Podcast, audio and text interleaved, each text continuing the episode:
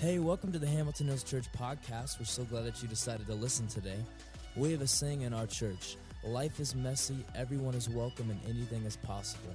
So, no matter where you're at in your life, we hope that this message brings you some encouragement. Enjoy.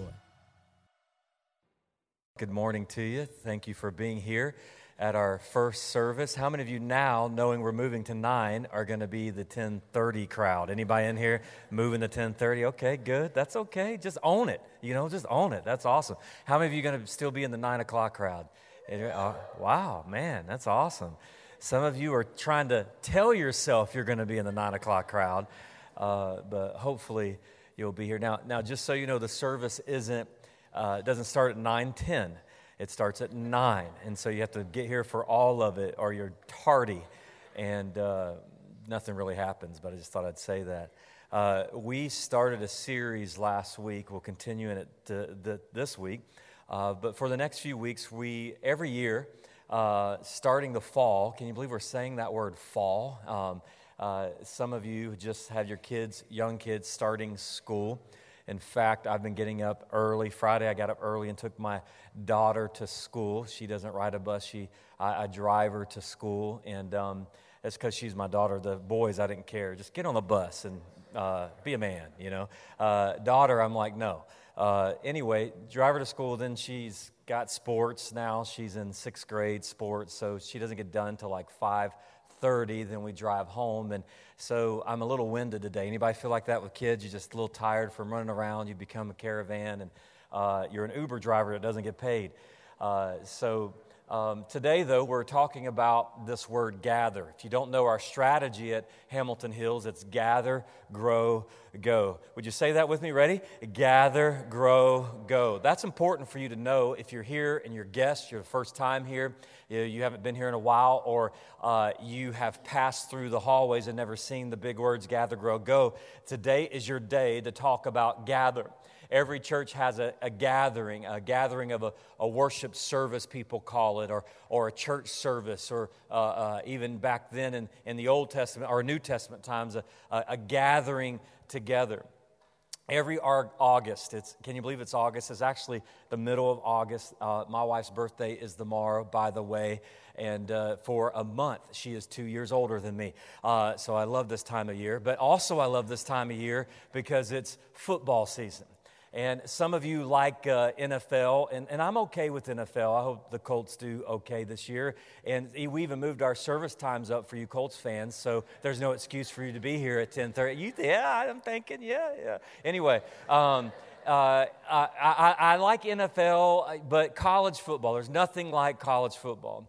And there's not many people that are SEC college football fans in this area. Uh, we're still trying to convert people and get them to come to Jesus, but uh, there's not many. Uh, I have a friend in our church, he kind of watches the games with me.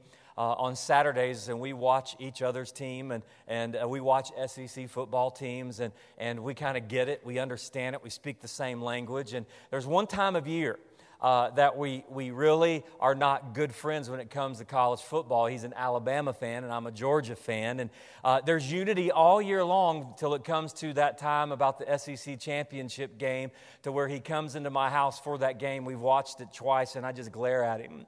And uh, uh he's glaring at me, and we're trying to fill each other out. And the unity is not the same. But how powerful is it when you like something?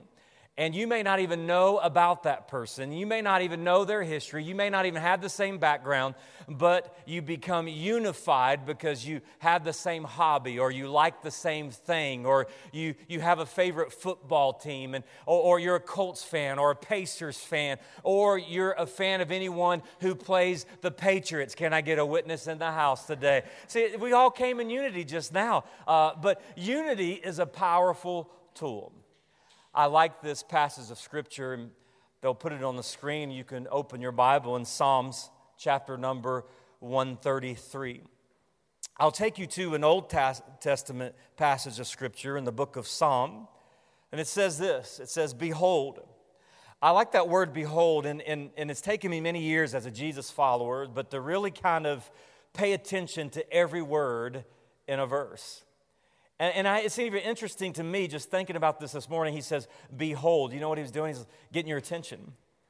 And he says, How good and pleasant it is when brothers dwell in unity. It is like the precious oil on the head, running down on the beard, on the beard of Aaron, running down on the collar of his robes. It is like the dew of Hermon, which falls on the mountain of Zion. For there the Lord has commanded the blessing, life forevermore. Two things in this verse that are very interesting to me is it says, Behold, how good and pleasant it is when brothers dwell in unity.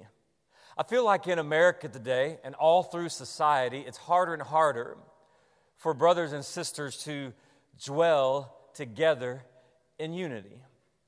You think about family life you think about brokenness in society. You think about uh, uh, different sides of the political aisle. You think about uh, loyalty or non loyalty. You, you think about different things with religious aspects. And even in a local church today, it's hard to find a church that is dwelling together in unity. People united in unity for the Lord.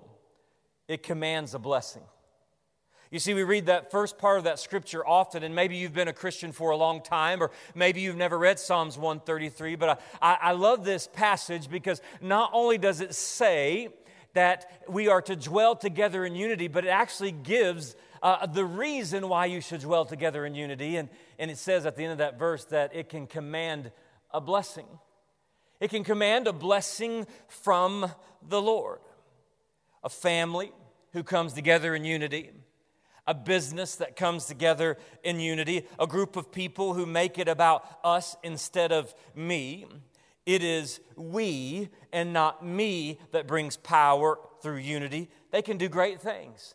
I've seen people who don't even believe in God that have unified themselves together. They can do great things. A city can do great things. A group of people can do great things. When they come together, bonded by one thing in mind, they can do great things. I believe a church gathering is not about me, but it's about we.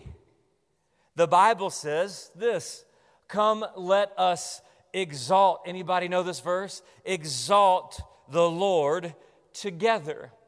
Not come, let us exalt the Lord by myself. He says very clearly, Come, let us exalt the Lord together. Then he says this Come, magnify the Lord with me. I want to share a verse with you that's used for family.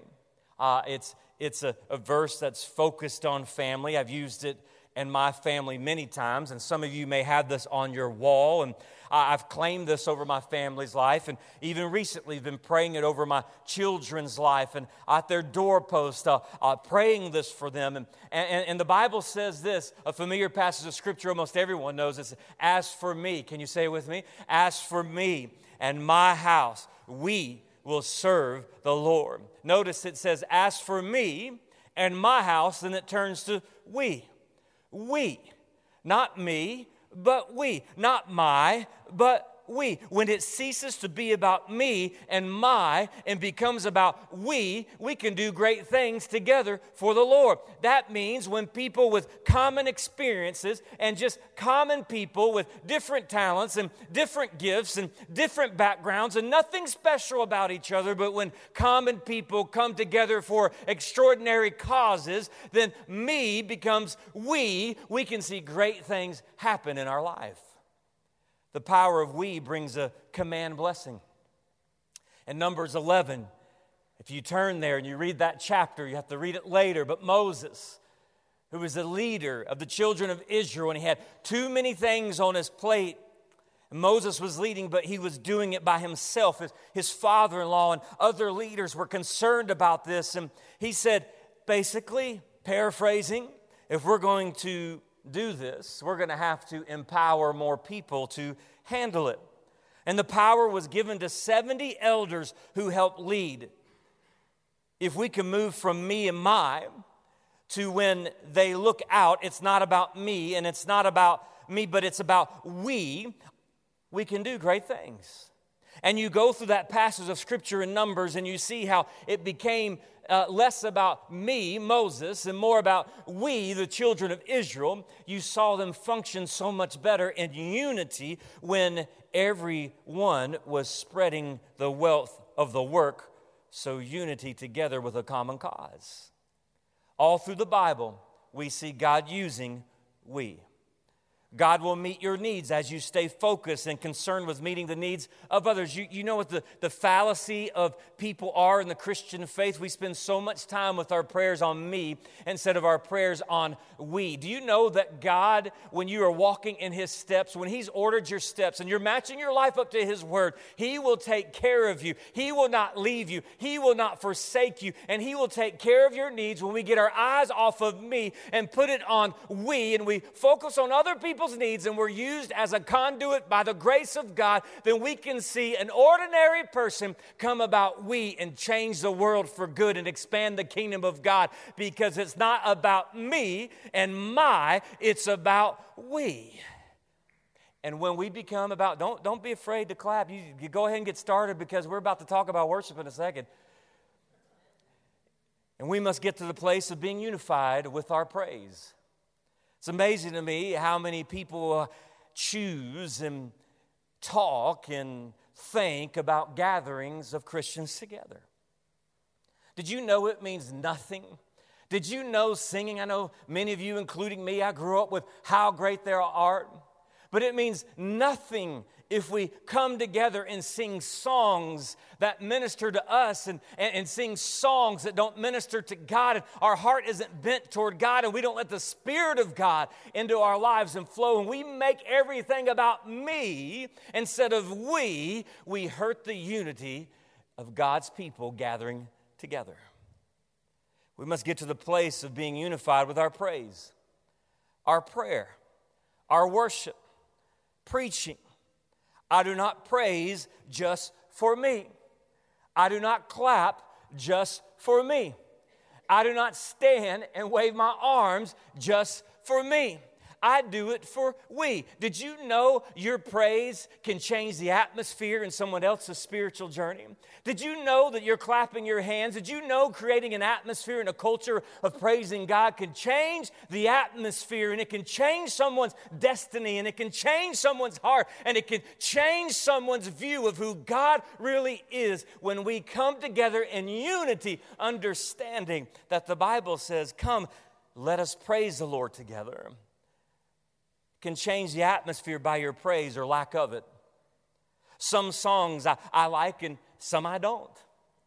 There's some songs that we sing that do something for me, and there's some songs that we sing that, that don't do so much for me, but it does more for somebody else. There's some songs today. My, my son was, was playing, he, he became the DJ in, in my car, and he was playing this new Christian song, and I've never heard it before, and there was more thumping than anything, and man, he was thumping right along with it, and, and, and he looked over at me, and, and I didn't really want to thump, but I started thumping. Amen. If my son is going to play a song that may not be in my genre, but it's about worshiping the Lord, you think for a minute I'm going to sit there like a bumping along and criticize the thumping? You can thump for Jesus all day long because I will gather together in the name of Jesus and praise the Lord with we.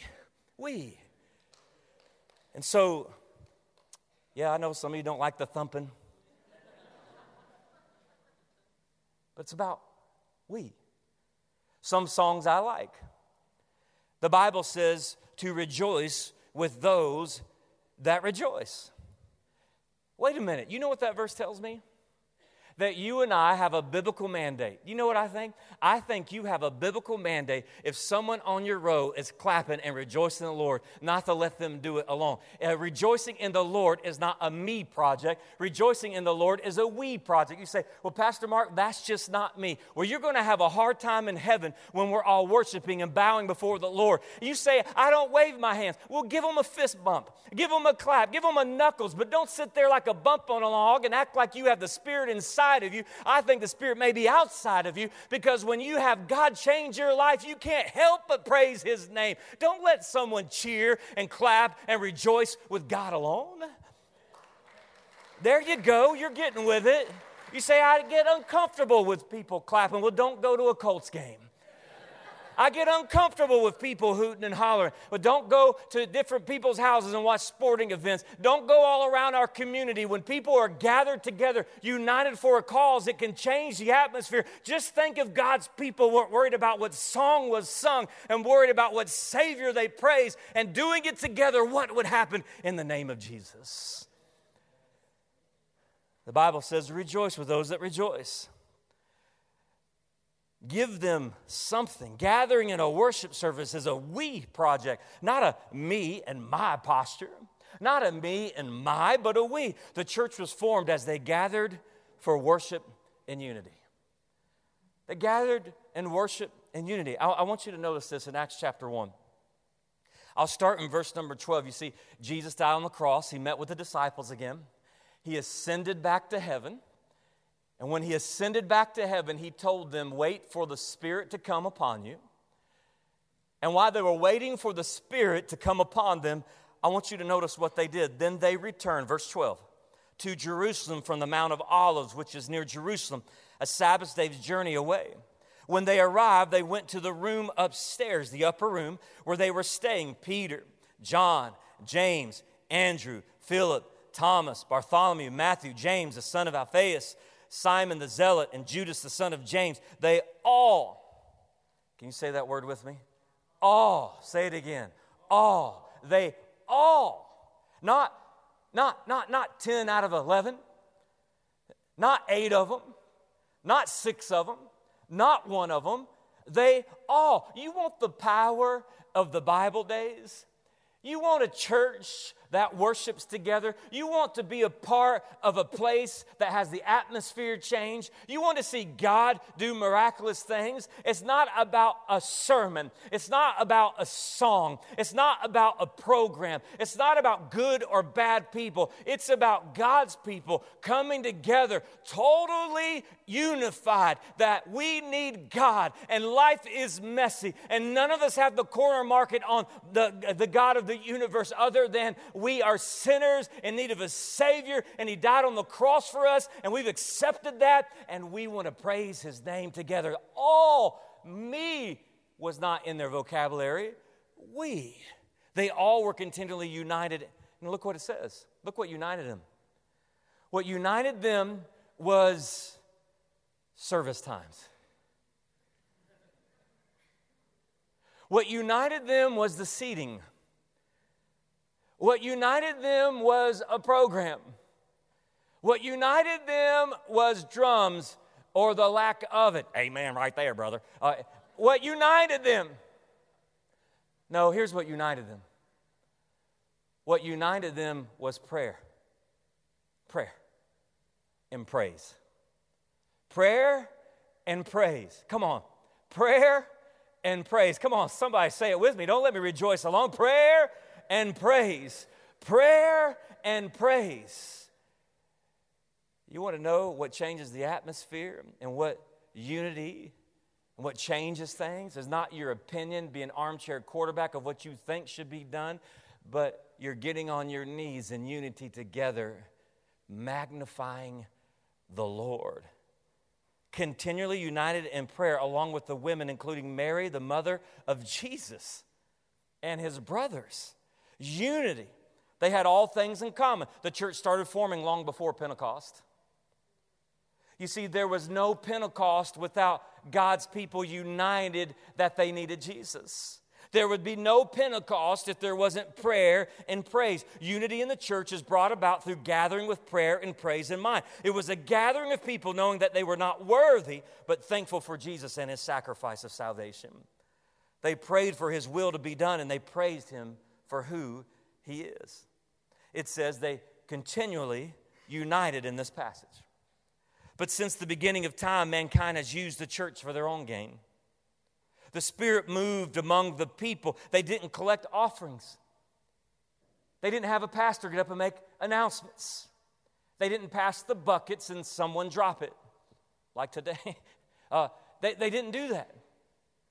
Why? Because every need was provided for because they were in unity. They were in unity through prayer and praise. Every need was met. It's interesting to me, even in the New Testament, there is so much supernatural things happening with people that it's interesting to me.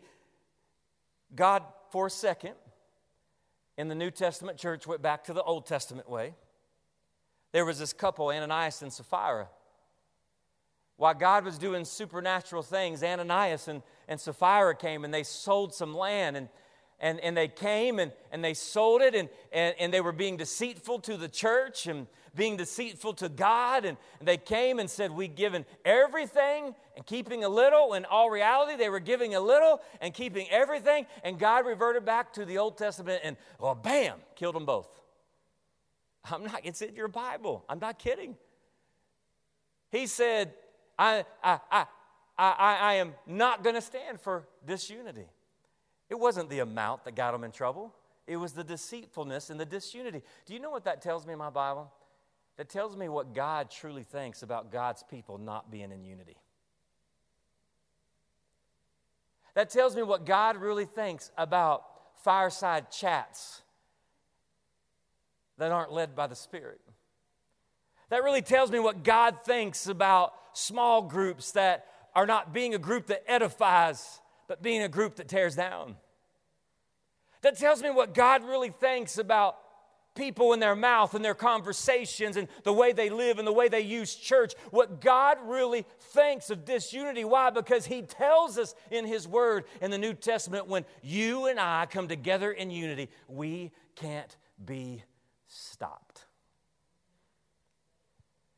But you know what's happened? It was not the amount that got them in trouble, but the heart. They were about me and my and not about we. God showed his attitude toward this. You know, uh, uh, we, we're okay with little sins. Well, Mark, that's just not how the world is today. I know you want everybody to have the fruit of the spirits, but that's someone said that to me two weeks ago. But that's just not how it is. You have a small little world. Well, I'll keep in my small little world, deceitfulness is still a sin. Gossip is still a sin. Lying is still a sin. All those things are still sin, sin, sin, sin, sin. Na, na, na, na, I said it. And just because you haven't had an extramarital affair doesn't make you any different than the one who does when you think your sins are better than theirs. And if we want this room, this room to be filled with the Spirit of God, then that means that it's got to be, is it I, Lord? Like the disciples said when Jesus in the upper room said, Someone's going to betray me, they didn't go, It's him or it's him. No, they said, God, is it I? You know what church needs to be like before you walk into this room? You need to have the heart that's bent toward God that says, Is it I, Lord? Is it I, the sinner? Is it I messing up my marriage? Is it I messing up the church? Is it I messing up things so you won't let the ground shake? Is it I? Is it I? It can't be a me project, it has to be a we project. I need you. And many times when I preach, people tell me, Boy, I don't know if you saw them, but so and so was here this week. We've been praying for them to come. They needed that. Boy, I, I saw, whew, did you see their face? I think they were listening to you. No, what, what, if, what if us as a church came and didn't care who else came? You, know what I'm tired of people saying to me? Boy, I think we had a good crowd today, and I think I don't care.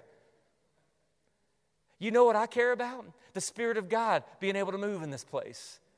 You know what I care? Pentecost didn't start with thousands of people. Pentecost started with 120 out of 120 people saying they're united on the Spirit of God. I don't care how you speak, Peter. I don't care what you say, Andrew. I don't care what your talents are. I don't care what your gifts are because none of them measure up to my Almighty God. But I know what will when I live in unity, knowing I'm a sinner in need of a Savior and I can do nothing on my own. But when I come together in unity, the atmosphere will shift in the name of Jesus.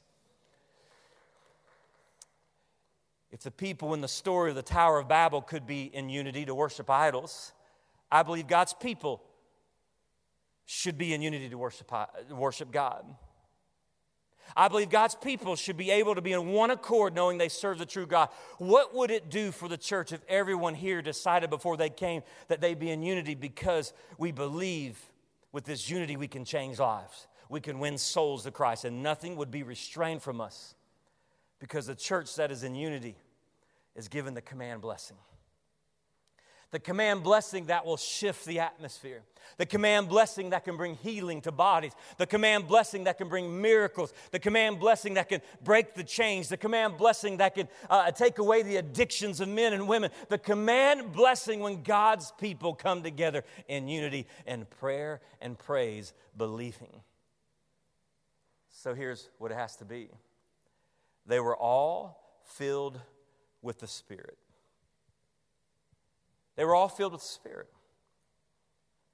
Read Acts 2 with me. We come to the Pentecost chapter, verse 14. They've been in the upper room, they've been praying together. 120 out of 120, it says Peter stood up with the 11, raised his voice. You know, you know what people think? We, we think that Pentecost was a one man show. We skip over, it says Peter stood up with what? The 11. Peter stood with his peeps. Remember last sermon? Peter stood with the 11, raised his voice, and proclaimed to them, fellow Jews and all you residents of Jerusalem, let me explain this to you and pay attention to my words. For these people are not drunk, as you suppose, since it's only nine in the morning. Let's park right there for a minute. We get a little uncomfortable with that. But can, can I just point this out? What it would be like, what would it look like if we were all filled with the Spirit? These were real people. This isn't the Disney Channel. This isn't a reality TV show that's really not real. Come on, somebody. These are real people, and this is what they said. They said, hey, they're not really drunk. What does that mean? You ever seen anybody drunk before? Don't look at your spouse right now, that ain't cool.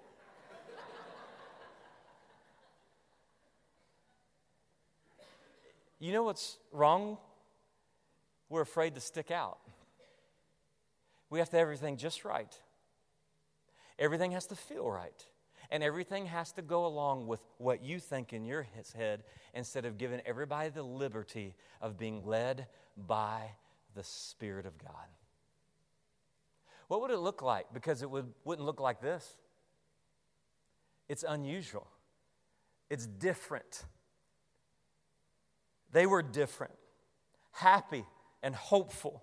120 out of 120 were united. All of them your Bible shows us the power of unity and the blessings from God it brings. In the minority, they stood together. It wasn't them all sitting down and Peter stands up. It wasn't a, a, a, four out of the 11. It wasn't five out of the 11. It wasn't six out of the 11. It was 11 out of the 11 that stood together in unity, ready to praise the name of the Lord. And after they came out of the upper room, being filled with the Holy Spirit, Simon Peter stood up with the eleven.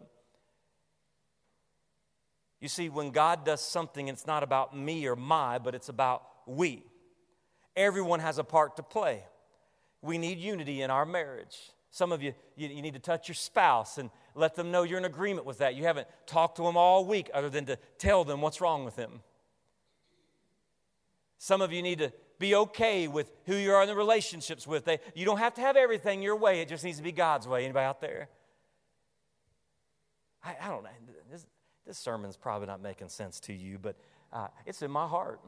Some of you say, Pastor, what has God spoken to you during this time and this season, this tragedy? I'll tell you what, that life is a vapor and you don't know when your day is going to end, and you don't know when a loved one's going to be taken from you. You don't know when eternity is going to be on your doorstep. So every day of my life, it's important for me to think we and not me. We in my spirit. We with Jesus Christ. We in the Holy Spirit. I don't care what you think of me. I don't care what the world thinks of me. I may not be eloquent in speech, and I may not say everything right, and may, I may not act all the time the way I'm supposed to act, but there's one thing I want. I want God when He comes comes to get me and I spend eternity with Him, for Him to say your heart was about we and not me. A we church isn't built on one guy or a personality, it's built on the unity of the Spirit. I've heard people say, I was here before the pastor got here, and I'll be here after he's gone. I, I, I, don't, I don't like that spirit of the statement. But the church isn't about one player, it's about the team. I've heard somebody say, Boy, uh, you know, those pastors that, you know, they, they were okay, but I'm so glad you're back.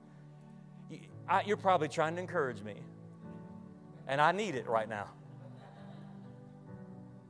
It's not about the personality standing on this stage. It's about the Spirit and who allows them to be the conduit of the power of the Holy Spirit coming through this stage. And until you understand the only personality Hamilton Hill should be about is Jesus Himself, then you don't understand what the local church is all about. It's about we, not me. It's about we, not my and me. It's not about my children. It's not about the snacks they feed. It's not about when we do this and when we do that. It's not about if you like the guy playing the keys at the end of my sermon. It's not about any of those things. What it is about today is about God's people who really say that they have the Spirit inside of them that says, Take over Jesus. Take over, Spirit of God. Take over my body. Take over my life. Take over my plans. It's about we and not me. Does the opposition have more stamina than us? In Acts 19, there's a story of Paul defeating evil spirits and shutting down an idol maker's business named Artemis. I was struck by what happened and how people in the city were so upset, and Paul and the Jesus followers with them because of what happened. Listen to this. They went to the streets. You can read it yourself in Acts 19. Paul and God's people shut down this idol maker's business. And the people who worshiped the idols got so upset in Acts 19:34. Acts 19:34 for 2 hours they screamed at the top of their lungs worshiping their idols. For 2 hours. Could you imagine screaming at the top of your lungs, You think I'm bad? For two hours, worshiping idols. And we serve the living God and cannot get in one accord for two minutes to cry out, Jesus Christ is the King of kings and the Lord of lords. I said, Jesus Christ is the King of kings and the Lord of lords. Jesus Christ is the King of kings and the Lord of lords. I said, Jesus Christ is the King of kings and the Lord of lords. I said, Jesus Christ is the King of kings and the Lord of lords. Why don't you stop and praise him for a moment and thank him for salvation and thank him for his goodness because he is the Lord of lords and he is the King of kings throughout all eternity. Man, I got even Baptists to clap on that one. When God's people, you say, Well, I just feel silly doing that. Have you ever seen yourself at a Pacers game? When God's people are dwelling together in unity by the Holy Spirit, God commands healing, He commands deliverance, He commands chains breaking. And when we do it together, nothing, and I mean nothing, can stop the blessing. I, am going to end with this.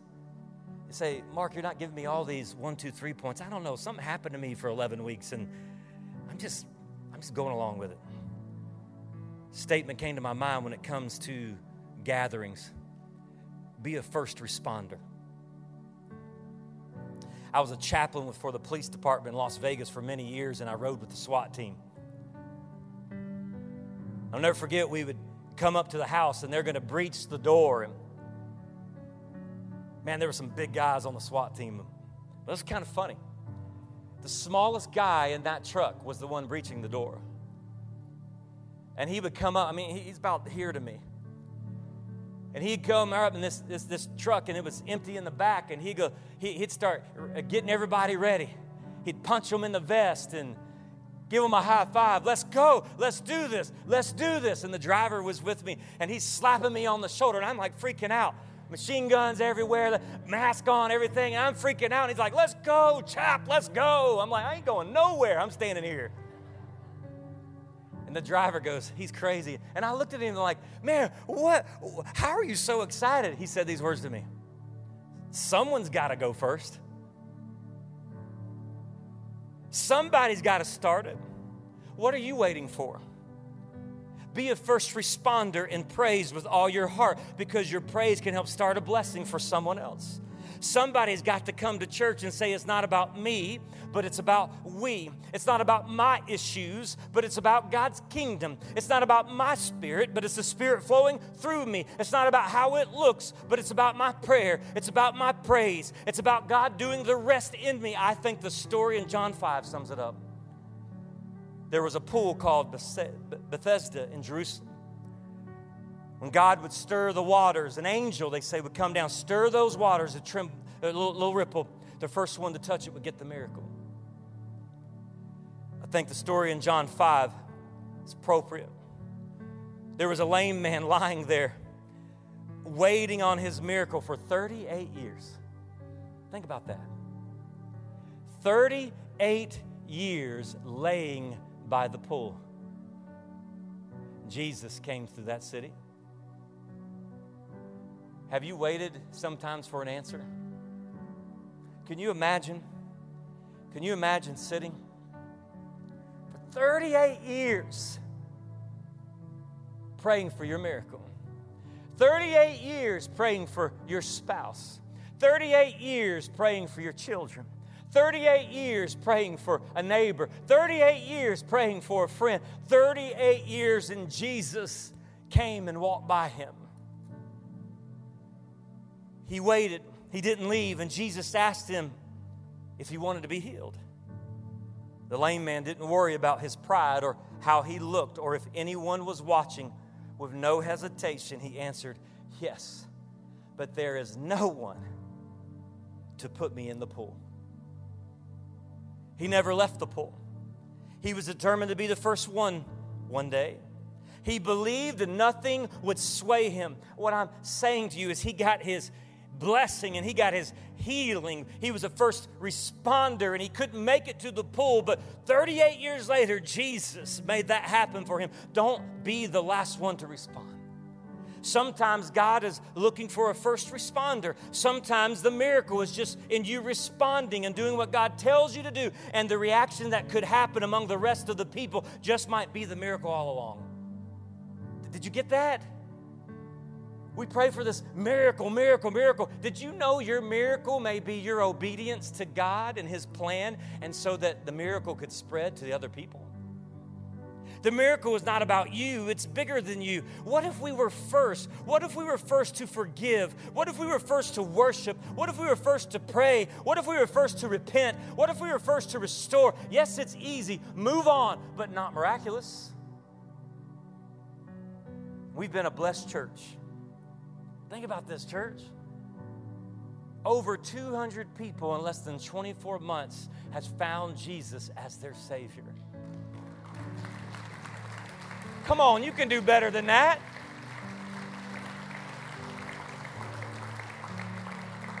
Do you not? You know what Jesus said? Think it not strange, the fiery darts. Do you know why I'm preaching the Word of God? There is spiritual warfare going on. Do you know why I am opening God's Word and why you're listening? That there can be distractions in your mind. Why? Because the enemy doesn't want you to get the fact that it's not about your career. The enemy doesn't want you to get the fact it's not a perfect family or perfect marriage or not ending in divorce. What the enemy wants you not to get is there is unity in the gospel of Jesus Christ. And when we come to Him humbly and we are first responders to His grace, we can see blessings pour out among Him and His people. Rarely does God give an option. You Remember that verse? Where two or three are gathered in my name. He gives an option. Interesting, isn't it? Three's best. I'll take two.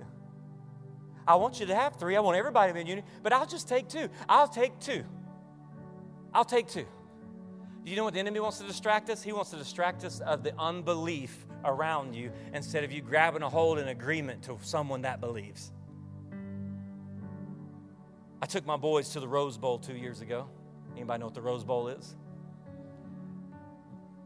Georgia was playing in the Rose Bowl, and we had the honor of going to the Rose Bowl. I've watched the Rose Bowl on TV my whole entire life. It is one thing to see it from afar, it's another thing to be in the midst of it. We stood the whole entire game. Literally, the whole game we stood. I don't know the people sitting next to me, but I, I think we're friends forever, even though I haven't spoken to them again since the Rose Bowl. We were screaming, yelling. Every time Georgia would make a play, we would hug each other. He smelled like beer, but it didn't matter. And that stranger became part of our experience because we didn't see it on TV. We were in the midst of what was happening as a Georgia fan. And just think, just think if our suspect wouldn't be other people's sin, but it'd be our own sin. Just think if we would be worried about ourselves turning me into we. Just think if we would get a part of what God is doing. Just think if we'd stop spectating and get in the game of life and let the Holy Spirit of God guide us. What would He do? Well, I hope you enjoyed today's podcast. If you made a decision or would like to know more about us, you can connect with us at hamiltonhillschurch.org or via social media at Hamilton Hills Church. Also, if our church has impacted you in any way and you would like to make a donation, you can do so by going to hamiltonhillschurch.org slash give. We hope you have a great week, and we'll see you next time on the Hamilton Hills Church podcast.